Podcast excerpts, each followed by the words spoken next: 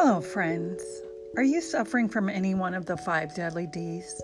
Depression, despair, demoralization, dejection, or depression? You're you're listening to Brokenness to Blessing, and I want to thank you so much for coming on the podcast today. My name is Janet Lynn Garcia, and the purpose my purpose is to encourage, empower, and inspire you to know a certain truth. There's many truths to embrace, but this one is mine, and I'd love to share it with you. That you are a chosen son or daughter of the Most High God. And today we're discussing in the beginning. I couldn't help but, before I went to bed last night, I just was thinking about the goodness of God and who He really is in my own personal life, I was a little girl lost, seeking a God that I couldn't find. I wasn't I wasn't very close to him. I knew there was a God. I'd heard of evil, I had heard of good as a child. And I wanted I was seeking I was seeking something greater, something higher, but I didn't know what it was until I had a spiritual encounter with him at a women's conference 7 years ago. It absolutely changed my life. I saw God as the supreme God, that He was just so big out in some atmosphere that I couldn't touch Him, I couldn't see Him, I couldn't hear Him. You know, I didn't have a relationship with Him.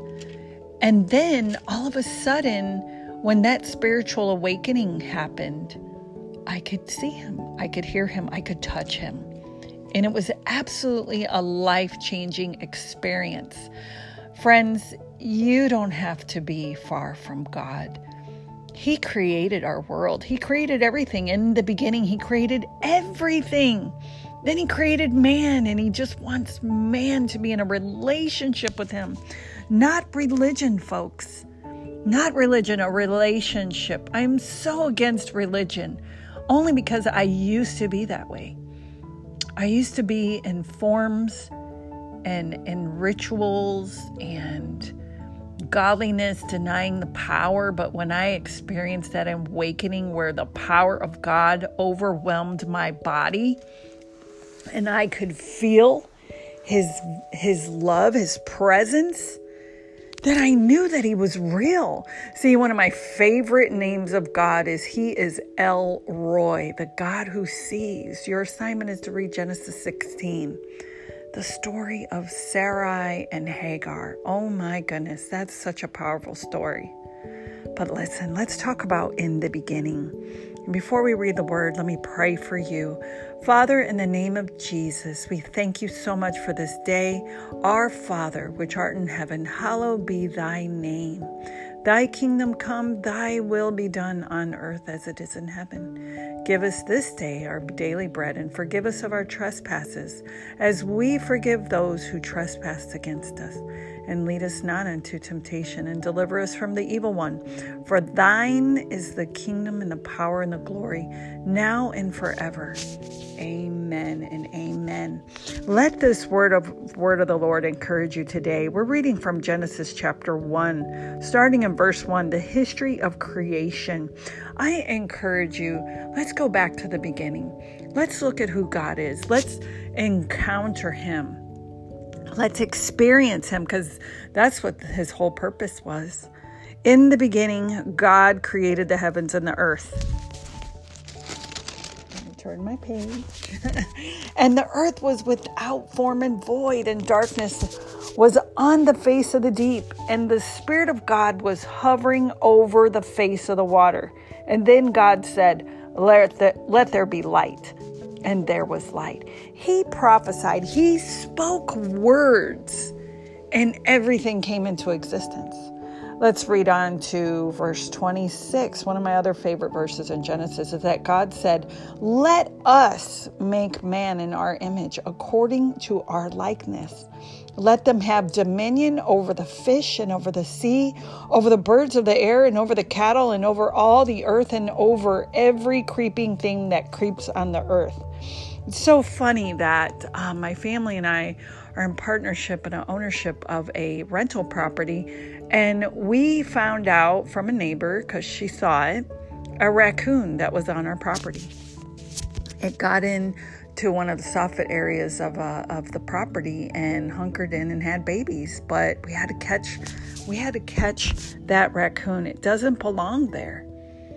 It doesn't belong there. And so that's when I had to really, you know, I was like, oh, you know, we don't want to deal with wildlife, but you know, in over every creeping thing that creeps on the earth, we know that rac- raccoons creep in the night, right? And you know they destroy different things and they eat you know regular you know food that that we eat man eats but the lord says in you know that we were going to have dominion over them. So you know though this raccoon had babies on our property it was like they had to go. We had to take authority. We had to take dominion over the creeping things of the earth. So here we are you walking through the word.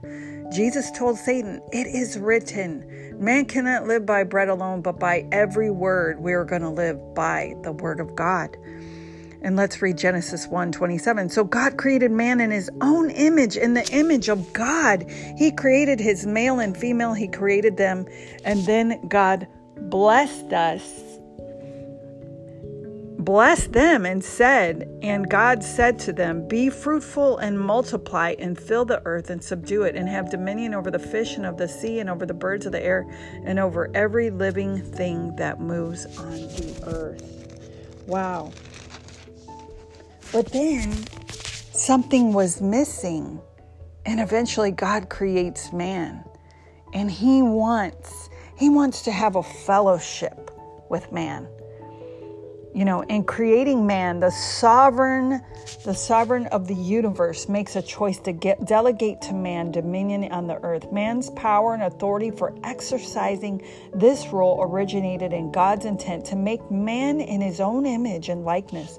Man's ability to sustain his role as delegated ruler of earth will rest in his continued obedience to god's rule as king of all his power to reign in life will extend only as far as his faithfulness to obey God's law. God created the law, He wanted us to have fellowship with Him. But the law was going to point to one thing and one thing only, and that was going to be freedom and His accepting Jesus as Lord and partaking of the sins of fallen man, Adam and Eve in the garden. And that isn't even until um, Genesis 2 and 3. But listen, listen to this. Unlike the rest of creation, a human being has been created in a covenant relationship to God and has an exceptionally high and distinct value and destiny. The likeness of man to the Creator is in the form and function of personal unity. God designed the human personality to consist of self consciousness and self determination, with both the freedom and the awareness to respond to God, to other human beings, and to the environment. He has designed a destiny for man far higher and nobler than that of any other creature. When God said, Let us make man in our image according to our likeness, He had planned from the foundation of the world a glorious future for those who would choose the redeeming grace of Jesus Christ. How do we know this? Let's continue to read. We're going to read from Ephesians chapter 1, starting in verse 3. Blessed be the God and Father of our Lord Jesus Christ, who has blessed us with every spiritual blessing in heavenly places in Christ. We are not called to be of the world. We are called to be spiritual beings, connecting with God in a relationship and a fellowship so close in a covenant of blessings. He wants us to be in blessings and not in curses. Another reading, personal reading you can read is Deuteronomy 28. But here we are in Ephesians chapter 1, starting in verse 4. So, just as he chose us in him before the foundation of the world, that we should be holy and without blame before him in love. We, God wants to have a relationship, fellowship, he has created man, He created us on purpose for a purpose, a higher calling, nobler, nobler destiny, right? To do what? To be holy without blame before Him in love with God, in love with Him. He's in love with us, He's madly in love with us. I've heard my pastor say, He's not mad at us. He's madly in love with us, having predestined us to the adoption of as sons by Jesus Christ to himself, according to the good pleasure of his will. He has a good pleasure of his will for us to know him and get to be with him only through his son Jesus Christ.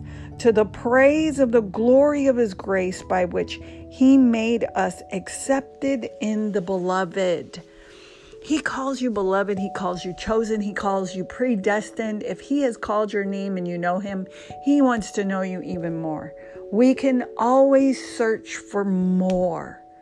We don't have to stay stagnant.